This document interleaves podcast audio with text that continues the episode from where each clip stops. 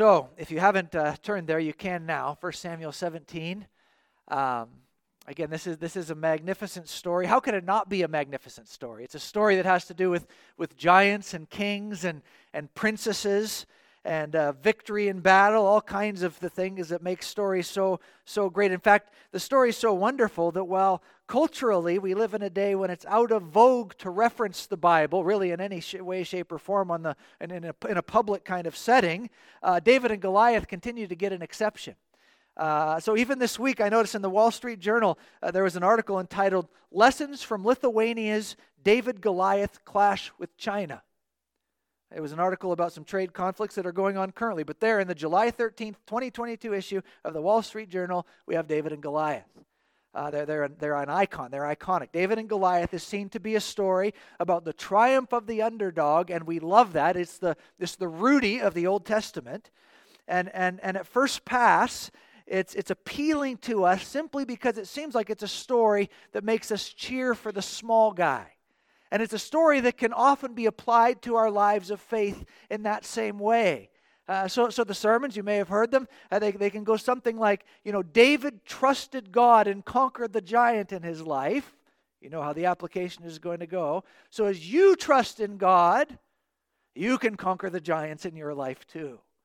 And we hear, uh, we hear the, the story being presented in those kinds of ways. And while we know the Lord does help those who trust in Him, obviously, and while that's certainly a significant element of the story of David and Goliath, all that is here, there, there's something a little more significant that we can meditate on as we study this passage uh, carefully together. There, there's, a, there's a critical point to all this which doesn't actually leave us as the giant slayers, but shows us how much we need the better giant slayer than David. There, there's a trajectory to this that we'll that we'll see, and of course, you know exactly where this is going. But but let's get right into it. Uh, we, we've got some ground to cover. So here we go. David and Goliath.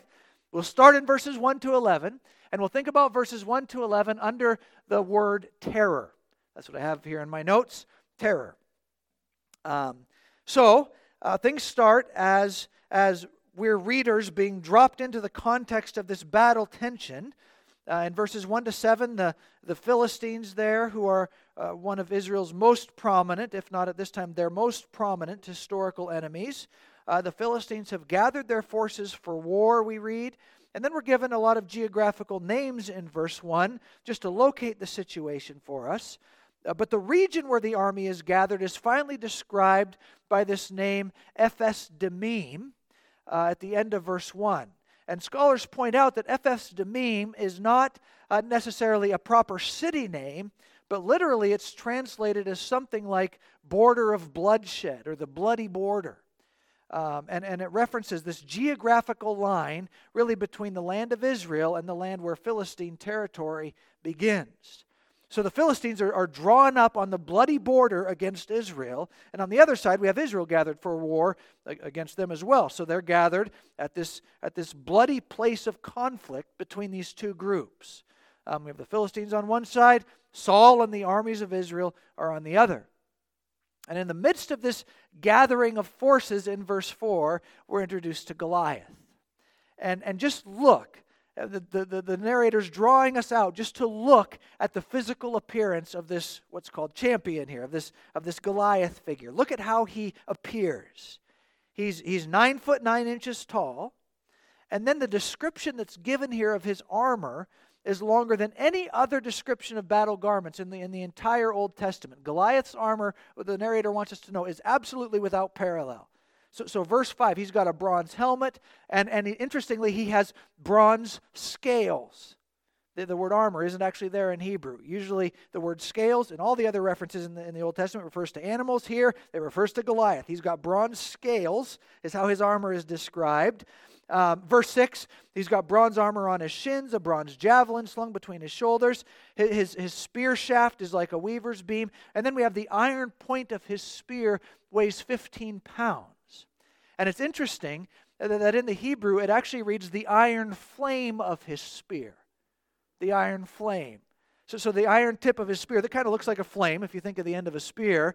Uh, but, but just to be sure we know how scary this guy is, the guy the, the narrator calls the end of Goliath's spear a, a flame, just to punctuate the, uh, I don't know, just the, the, the veracity, the scariness of this character.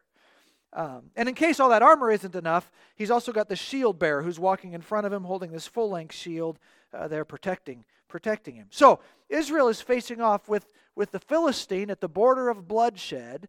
And, and he is this enormous fighter. He's this huge man, and he is, is the most comprehensive and intimidating, just even based on his military gear alone. He's a formidable opponent. And actually, if you remember from back at the end of chapter 13, because of the Philistine influence and because of their oppressive influence, at the end of 1 Samuel 13, we were told uh, that there weren't blacksmiths in the land of Israel. Remember how Israel had to go actually to the Philistines if they ever wanted to have any uh, metal work done whatsoever. And so, as a result, the only Israelite uh, members of the army who had swords and spears and these things were Saul and his son Jonathan. The rest of Israel, the Israelite army didn't have regular fighting implements because the Philistines had a had a uh, uh, uh, they'd capitalized on the entire on the entire iron and bronze industry. So so the whole thing is even more intimidating, just given the fact he actually has weapons and they're so and they're so mighty. So uh, here, here, here we have this guy, intimidating size, all the best weapons. End of the spear might as well have been a flame of fire. And what does Goliath do when he comes out? Well, he does three things. Uh, first of all, he, he yells at the camps of Israel and he questions their resolve just in general. He, he says to them, Why do you come out and line up in battle formation? So you can just hear the, the taunting going on in his voice. You know, you guys look silly. What do you think you're going to do? You servants of Saul. You notice how he throws that out almost as a slur?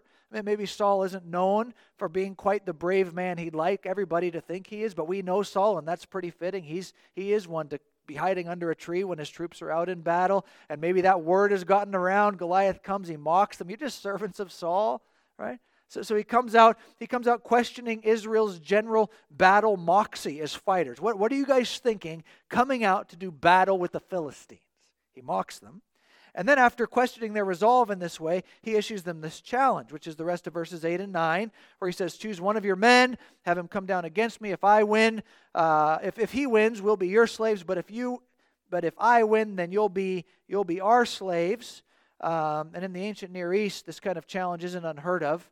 It's actually something scholars refer to as representative warfare uh, which is actually fairly logical if you think about it, because if you have two groups coming against each other and the loser is going to be the slave of the winner, well, why not just pit two men against each other, and at least that way you won't have bloodied your entire new what group of slaves that you're going to be that you're going to be capturing. So it's something that's not entirely uncommon in the ancient Near East to do things this way. Goliath issues the challenge. Let's engage in some representative warfare. Um, we'll pick. Uh, how about me for the Philistine side? And you guys go ahead and pick somebody too. And then Goliath adds one more thing. Uh, he, he, he not only questions their resolve, he issues them this challenge, but then he defies, he defies Israel. He taunts them directly. Verse 10, we could translate it something like, I heap shame on the ranks of Israel today. Send me a man so we can fight. Very demoralizing uh, challenge in the whole thing. And in response to this, we're told in verse 11 that King Saul and all Israel lost their courage and were terrified. Now we're told that, and, and we're not so surprised about Saul, but it is interesting that all Israel lost their courage and were terrified. Right? Even Jonathan, presumably, he's nowhere in this narrative. Back in chapter 14, Jonathan had proved himself to be a pretty brave warrior. We were thinking maybe Jonathan's going to be the deliverer Israel need. Maybe he's going to be the guy, but he's not even mentioned in chapter 17.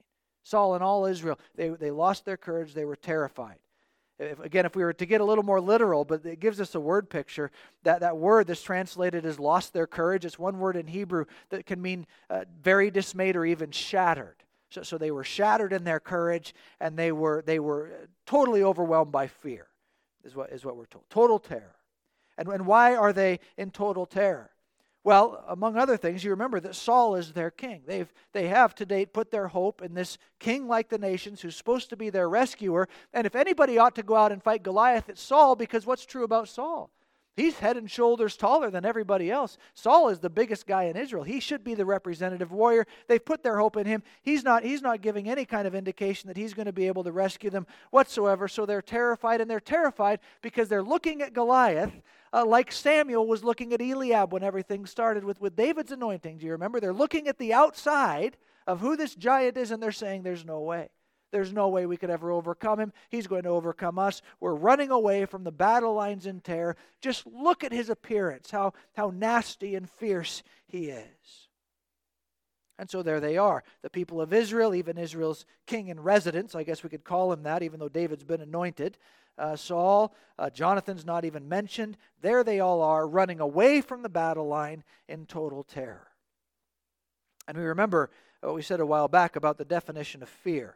This is, this is a good picture of it here. Fear occurs, do you remember this? At the intersection of vulnerability and inability. So fear occurs when I know that uh, something, something dangerous might be happening and I can do absolutely nothing about it. And that, and that is exactly what the people of Israel are facing right here. We're in big trouble. Look at this guy. See his height. See his armor. We, we, we have no power to do anything about this. Vulnerability, inability is there, and it, and it equals terror for the people of Israel. And we come to the end of this, the, this first set of verses, and we, we, wanted, we want to come to the end of this remembering what Paul tells us about the Old Testament. Uh, he actually tells the Corinthians this about the Old Testament. Remember how it was written for our example. And so while David and Goliath is a story that can be uh, used even in a, in a Wall Street Journal article to illustrate some things, we, we are careful with how we make application of these sorts of things, but we are called to make application. We need to be good readers and say, so what is the impact of this for our lives of faith? Paul exhorts us to do that in, in, in his letter to the Corinthians. We know that's true about interpreting our Bible. So, what do we do with all this? Here are the people, and they're facing this extraordinary giant who has absolutely caused them terror. And we think to ourselves, there is a point of identification for us here with the people of Israel because we do face in this life things that bring us extraordinary terror. Uh, the top 10 list of, of things that terrify Americans uh, was, was posted a while back. I, I read it online. Um, and and the, very, the very number one fear that all Americans have is the death of a loved one. Uh, but there are many other things, things like school shootings and terror attacks and, and disease, terminal illness, all of those kinds of things were on the list. And we know, just broadly speaking, in the world that we live in, fear is a very real component for us. And then, even at a personal level, we have fears that, that tend to haunt us. We fear maybe for our children's future. What will things look like for them? Uh, what, will they, what will things end up with uh, like in their life as they grow into maturing adults? What is that going to be for them? Or we fear maybe that doctor's diagnosis, or we fear um, what, the, what the future is going to hold in terms of not having a clue how we're going to make it through the next phase or whatever it may be. Fear is a very real part of our life as we go on in the Christian life, even thinking about the, the days ahead and the things we face, it's very legitimate to say there are giants like Goliath in our life. There are those giants of sin that assail us. There's the giants of anxiety that seem to press us down. There's the giants of depression that can press very realistically upon us. We can feel the pressure of all of those kinds of things. We know what it's like to fear, especially as we look out on those things that assail us, and by all outward appearances, they seem to be way more than we could ever deal with way more than we could ever handle. If those things are pressed all the way on me, I know that I'm done. Fear exists because I'm vulnerable and I'm not able to deal with those things. We feel the weight of that as, as humanity in general, even as Christian believers. The weight bears down. We can find ourselves in a place of terror. But of course, we're thankful that that's not where we're left. And we see that even as the narrative moves forward. So if you look at verses 12 to 37 next, at least keep an eye on those, we move from that word terror to the, move, to the word arrival. Arrival in verses 12 to 37. Um, so if you look, verse 12 begins with a scene change, and we're, we're with David, and he's back with his aging father Jesse. And we're told that David's three older brothers are out, out to war with Saul. Um, that seemed to actually be a precedent in Israel, at least for a time, that if you had sons, uh, the oldest, a few of the oldest sons would go and fight, let a few of the youngest stay home. That way, if they all died, the family line would be preserved. So that's why just maybe three of, of his sons are out there. Um, Jesse's three older boys go out. David, being the youngest, stayed back. Um, Jesse had eight sons, we're told. And, and actually, we're told in verse 15 that David kept going back and forth from Saul to tend his father's flock.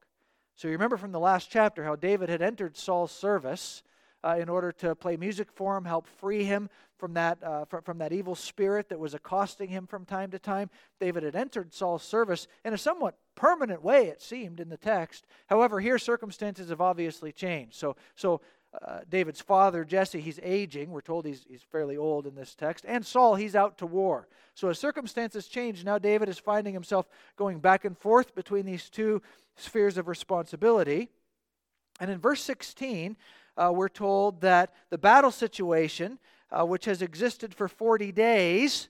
Now, now, if we're just reading our Bible, we can go back and think 40 days is usually a punctuation mark that God is going to do something kind of amazing. So you can do that for homework. But we just have a little glimpse of hope right there. The battle's been going on for 40 days. Goliath keeps doing this, this threatening thing for 40 days. On the immediate level, there doesn't seem to be much end in sight. This has gone on and on, even though as the, as the reader, we know that that's, that's going to be significant. Uh, but it seems like it's going on forever. So Jesse sends David to the battle lines to bring some supplies, to check on his brothers uh, to bring his dad back, some token that shows the three older boys are okay. Uh, so David goes. Verse 20, he leaves early in the morning, and he makes sure that there's someone to attend the sheep. Now just keep that in your mind. He, he makes sure that the sheep are taken care of. Um, then he leaves early and he arrives at the camp just as the two armies are going through this, this ritual. So Israel is lined up, Philistines are lined up. In verse 22, David leaves his supplies in the care of somebody. He runs to the battle line and he finds his brothers, he checks on them, but while he's talking with them, Goliath comes out and goes through his whole mocking routine. And in verse 24, when the Israelite men saw Goliath, what did they do? They retreated. Literally, they run back from him terrified. And then at that point, the narrator pauses to let us in on the reward that Saul has offered for whoever will kill Goliath. So Saul's promised that this person who, if they can kill Goliath, they're going to be very rich. They're going to get the princess. They're going to have his daughter's hand in marriage, and their family is going to be exempt from taxes. Right? That's what's going to happen to them. Which, which gets is a helpful answer just to a, a question that can come at the end of this chapter, where we find Saul asking about who David's father is. Some people will say, well, the narr- the, there's no consistency in the biblical narrative. One of the reasons for that is you look at 1 Samuel 17. He knows David, and there he is at the end of chapter uh, 17. In 16, he knows him. At the end of 17, he doesn't know him. He's asking who his father is. But we have to remember, he's asking who his father is because he gets tax exempt status. David won. Saul doesn't necessarily know Jesse. They've just sent messages back and forth. So, so the connection can be made if we're just good readers. That's an aside. Um, but anyway, David's on this scene. Um, he hears about this reward. You're going to get rich. You get the princess. You get a pass on taxes. I mean, just that one alone. That's good enough. Um, and so David's in, in verse 26, he says, What will be done for the man who kills the Philistine and removes this disgrace? So removes this shame from Israel. And, and, and before uh, David even gets the answer that's been circulating, David follows that, that question up with some, some righteous indignation of his own. So we start to get the picture that David's blood is starting to boil because of Goliath's taunting. And instead of waiting for an answer about the reward, David immediately follows up by asking, Who is this uncircumcised Philistine? Circumcision, remember, is a sign of the Abrahamic covenant. So who is this person who's not an Israelite that he should define the, defy the armies of the living God? So David's getting angry. Who does this person think he is? He's a worshiper, remember, of dead idols after all. Dagon is Goliath's God. And then the last time Dagon and Yahweh were matched up, Dagon kept falling over with pieces falling off of him. His head fell off. You remember that back in chapter 5? So who does Goliath think he is, hurling insults and shaming the armies of the living God? Who does he think he is? David's angry. And the troops answer David about the whole riches and, and princess reward situation. You notice they don't say anything about, about the God. We're not going to go there, David, but let me tell you about this princess thing that might, might be there for you. And David is, is then, after that, met with total disdain from his brother for asking these questions, Eliab. So Eliab's the oldest brother. Remember, he's the good-looking one that Samuel thought would surely be the king when, when Jesse's brothers, when Jesse's boys are all lined up. Samuel thought it's going to be Eliab. God tells him, "Oh, man looks on the outside, the Lord looks on the heart." It's not Eliab. He looks great, but he's not going to be the guy. Right? So Eliab, he's angry with David, we're told here. He says, Who did you leave those few sheep with? In other words, you had a pretty tiny responsibility. And what did you even do with that? He says, What are you doing here? You have an arrogant heart. You just wanted to see the war. Now, now, of course, we know David is being unjustly accused by his brother because the narrator made a very strong point to tell us that before David left, what did he do? He made sure the sheep were attended. So, so David is being falsely accused. Uh, but his brother is, is obviously after him. He's probably jealous that, that he wasn't the one anointed secretly as king, right? That's probably what's going on here with Eliab. And David answers the accusation in true brotherly fashion in verse 29. What have I done now? What have I done now? Right? Every little brother's answer. What have I done now? It was just a question, he says. Right? And then David turned and started asking again about this reward for the one who kills Goliath.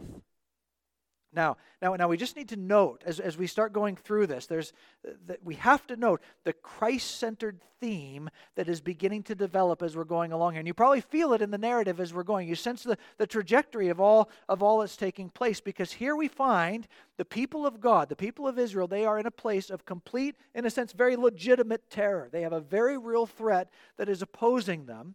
And here David arrives on the scenes. And what does David do? Well, unlike the people, the fighters of Israel who run away from the battle line, we're told David runs to the battle line. So he runs to that border of bloodshed.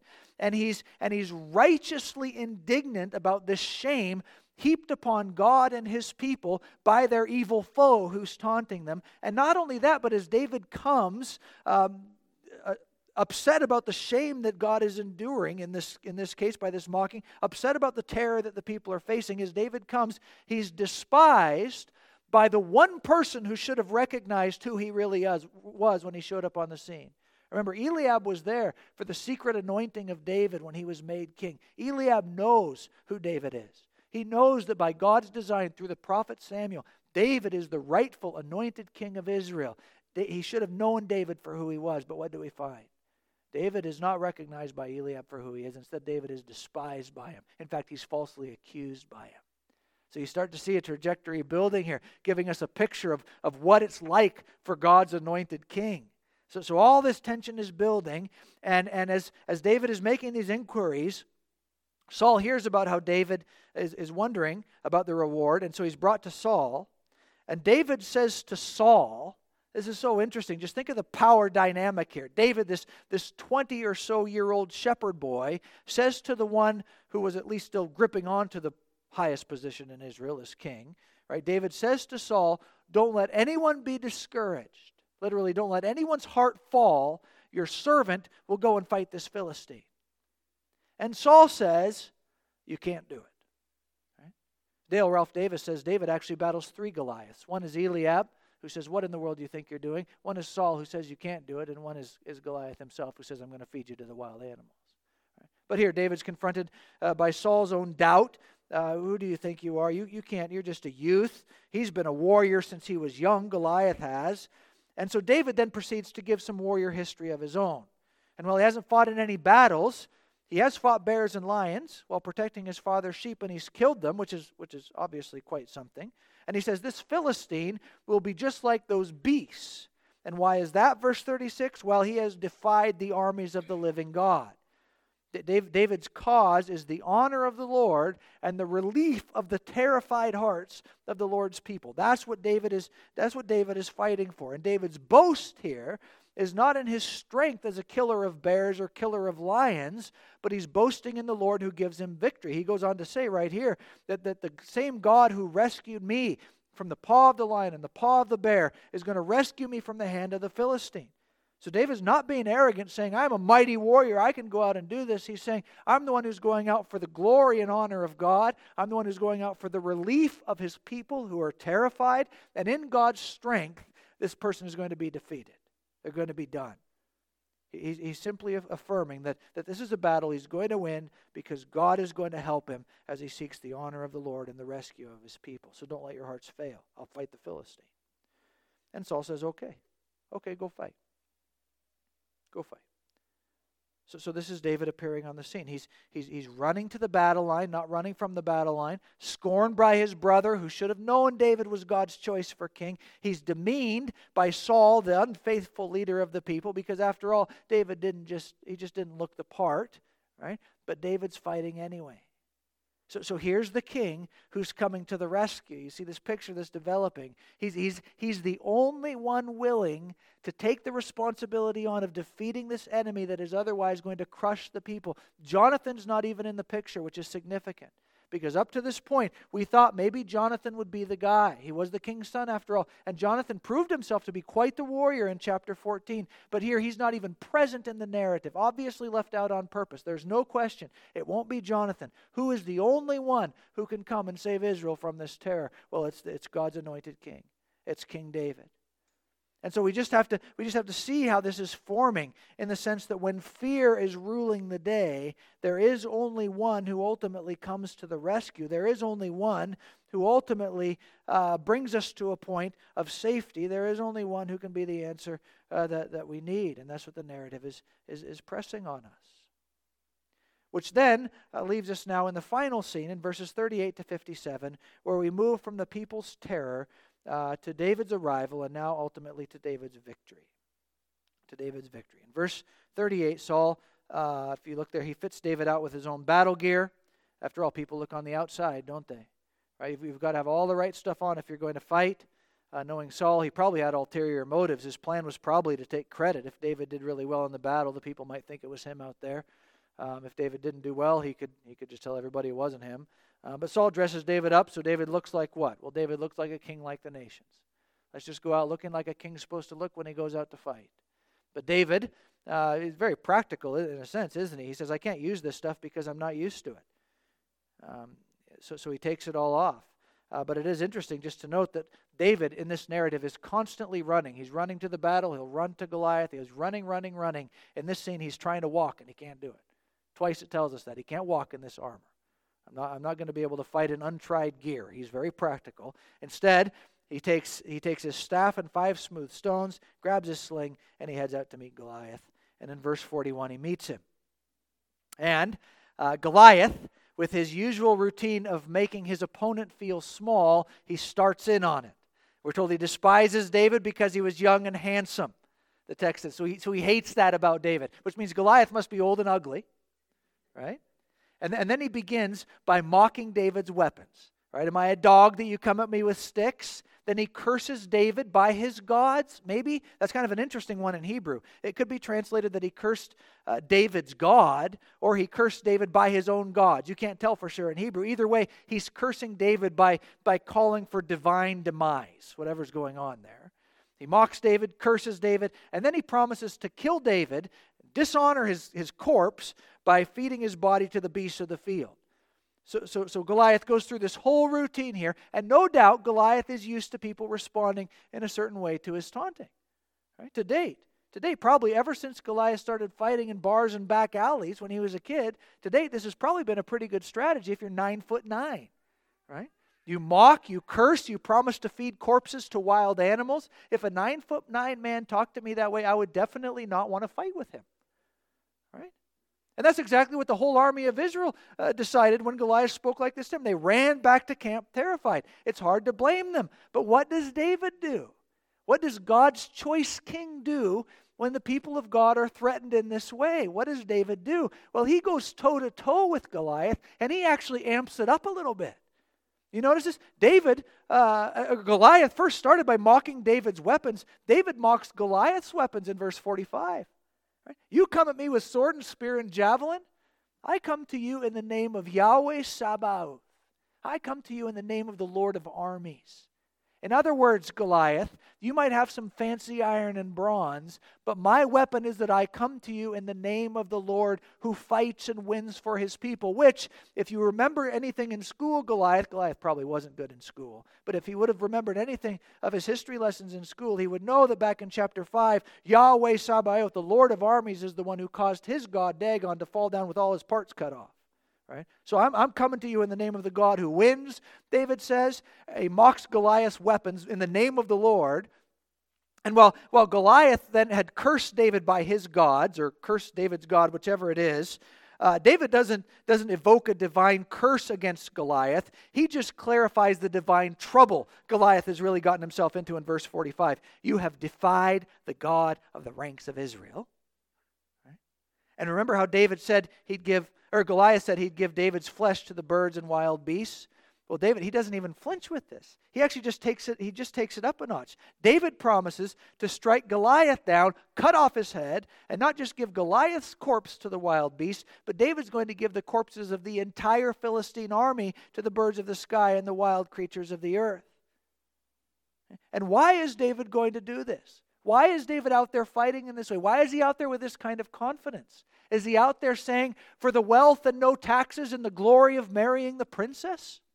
Is that why he's out there? No. Why does he say? He says, I'm going to do this, verse 46 and 47, so that the world will know that Israel has a God, and the whole army will know that it is not by the sword or by the spear that the Lord saves, for the battle is the Lord's. He will hand you over to us. So, David here, he's coming in the fighting name. He's coming in the fighting name of God, and he's coming for the far reaching glory of God and for the relief of God's people as they see God for who he really is, the one who fights for them. So, that, that's it. That's the end of the dialogue. Goliath, again, he's probably not a man of many words. He has one speech, nothing more to say. So, he starts to attack David in verse 48. And David, what does David do? He runs. He runs again. And he's not running away like everybody else is doing. He run, he's running uh, toward the battle line to meet Goliath there in verse, in, uh, verse 48. And he takes a stone out and he slings it and he hits Goliath on his forehead. The stone sinks into his forehead and Goliath falls face down to the ground. Uh, he falls face down, which is interesting, just like the idol Dagon did back in chapter 5 when the ark was in the idol's temple. You expect somebody to get hit and fall backwards. Probably his armor is so heavy he falls forwards, but there's a picture that we're being given there. He falls like his idol falls. And in verse 50, David uh, defeated him with the sling and the stone. We're told he killed him without the sword. And then in verse 51, he kills him again, in a sense, with the sword. So just, just to make sure we get the idea that Goliath is dead, David runs over. Uh, he's running again. He runs over, grabs Goliath's sword, cuts off his head. Again, just like, just like Goliath's idol. Dagon fell, head fell off. Goliath falls, head comes off. Right? And in the aftermath, the Philistines, they, uh, surprise, surprise, they don't honor their promise to become Israel's slaves. That had been the wager, that representative warfare. They don't honor that. Instead, they flee. But as they flee, they're completely uh, defeated by the armies of Israel. Uh, the bodies were strewn along the road, just as David said would happen. And then uh, some time, some time gets a little weird here because we're showing some, a few different things happen, not necessarily in order, but the, but the narrator gives us a few things. So, first of all, David takes Goliath's head to Jerusalem. Now, that's going to happen later because we actually find him in Saul's presence in a moment, but, but we're being shown some things in order. So, David takes Saul's, or, um, Goliath's head to Jerusalem, which sounds weird and, and grotesque, except we have to remember that right now Jerusalem is not under Israelite control. It's actually in control, uh, their enemies control Jerusalem right now. And David is God's anointed king. Nobody knows it yet, but he is. And we know David is going to set up his royal reign in Jerusalem. That will be his prerogative. And in the ancient Near East, doing something like David is doing here is akin to putting a group on notice that you're coming for them. And so David, at some point, he takes Goliath's head up to Jerusalem and says, you, Just so you know, just so you know, there's not going to be your city for long. I'm coming. I'm coming for my city. So we have that. We're also told David takes Goliath's weapons to his own tent. Do you remember how, how David's dad wanted a token that, that his boys were okay in the beginning? I, I suppose Goliath's sword would suffice, right? So he takes his, the weapons to his own tent. And then, and then uh, King Saul, we're told about how he's set earlier, set about figuring out who David's family was, uh, because even though David had been in Saul's court, Saul's only communicated to Jesse by messenger. He wouldn't really know what's going on there. And David's family now is, well, they're totally exempt from taxes as the reward. And so Saul's trying to figure out who's, who, who David's family is. And, and, and eventually, David comes into the presence of Saul. Abner brings him to him, and David says, Well, I'm the son of your servant Jesse of Bethlehem. Of Bethlehem. So we, we get to the end of this and we find the victory of God's anointed king. No, no one knows except David's defiant brother. No one really knows that David's been anointed as king just yet, but he has just proved that he's the one God is with. All appearances aside, David is the one God is with to save his people. And what we have in a picture like this is something crucial for recognizing what it really means to be God's king over God's people. And what does it really mean to be God's king over God's people? Well, to be God's king over God's people means that you demonstrate yourself to be powerful enough to set those people free. You demonstrate yourself to be powerful enough to relieve God's people from the stress, from the terror, from the, from the absolute and comprehensive damage and death that's going to be done to them if that king is not present. And in this narrative, David is proving that true about himself. Who's fit to be king in Israel? Who's fit to lead these people? Who's fit to free them and to keep them safe, to, to eliminate terrors? Who's the one? Well, David, God's anointed king, is the one. And we recognize as we go forward from this, as you know, this story is pointing us in a proper direction that is not going to climax in the glories of this story particularly, but is pointing us forward in all its historicity to the glories that will climax in the coming of Jesus Christ himself. Even in some of the language that's used here and the imagery that's used here. Because if you think back through this story, it's very strange that Goliath is described as wearing scales. Isn't that weird? It's never used of, of, of a person anywhere else in the Old Testament. It's only used of, of animals. Right? So David is or Goliath is this scaly figure. And what happens to this scaly figure? Well, this scaly figure's head is crushed by a son from Bethlehem. You see the trajectory that's being set? This is taking us all the way back to Genesis 3, where, there, where there, there's this promise that God makes to Eve that her son will one day come and crush the serpent's head. David is proving himself to be the victory that God's people need. He's given this picture pointing forward to an ultimate victory that we need that comes through the Lord Jesus Christ and his defeat of the evil one and death itself. And in his defeat of the evil one and death itself, Jesus comes first proving that he is the one capable to bring us the relief he needs. When Jesus appears on the scene, he comes as the servant healer, just as David was presented to us in the last chapter. You remember that. But what does Jesus start doing right away? Well, he addresses, in a sense, the people of God in a context of terror. What's terrifying them? Well, for the widow of Nain, she's terrified because as a widow, her only son has died. And what does Jesus do? He raises her son from the dead. For the woman with the issue uh, of sickness that's gone on for 12 years, what does Jesus do for her? He heals her and he makes her body whole. For the leper, for the blind, what does Jesus come and do? For the demon possessed man and the Gerasenes, what does he do? He comes and he brings relief to that which is terrorizing the people of God. He proves himself powerful to save and climactically shows that reality on the cross, which is not by any outward appearance something we think will be potent enough to save anybody. The cross looks like defeat. But if we're not looking on the outside, but if we're looking on the heart, if we're seeing how God is really working in the midst of a situation, not via human sight, but via, via divine revelation, what God is showing us and telling us and doing, we see that at the cross, though it might look like nothing in that event, everything is happening. And a narrative like this presses us forward to that truth. Jesus is ultimately the one who comes and relieves us from terrors. Even the terrors of that phone call from the doctor, all those terrors that can be listed, they will one day be entirely eliminated because Jesus, as the righteous King, will return to make everything whole, everything new. All sickness, death, and sorrow will be vanquished forever as he has defeated the final foe of God's people. The evil one is done. And so, what does that mean for us? Well, it means that we're secured in the kingdom of God. Jesus is the king who brings us the security we need. And the story of David and Goliath, for all else we could say about it, for all else we could look at here, and there's, there's so much. I mean, it's worth rereading and rereading again. But for all else that's here, we see this. This is not a story. This is not a story that says if we just have enough faith, we can overcome big things. This is a story that says we, as God's people, are helpless. And we need the king who comes and overcomes on our behalf. That's what David and Goliath is about. And as we think about it in that way, we're renewed, not just in an honest apprehension of our own need, but we're renewed in the bigness of what Christ has come to conquer and achieve for us. And in that way, we're drawn out in trust. We're, we're brought to a place of rest. And so we're thankful for this story. Again, it's almost impossible to do it justice, but we're thankful for what's here, and it's worth rereading and, and uh, being encouraged by time and time again. Let's pray together. Father, we are thankful for your word this morning, and we ask that we would be renewed in it. We admit our weakness. We admit that there are those things that terrify us, that those things that uh, bring us far from feeling a sense of rest. But Jesus has come, and he is the one who overcomes all of those things.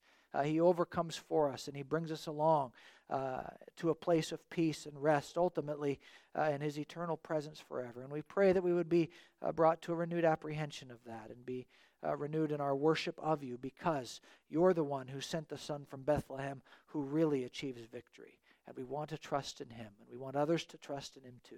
And we ask this in His name. Amen.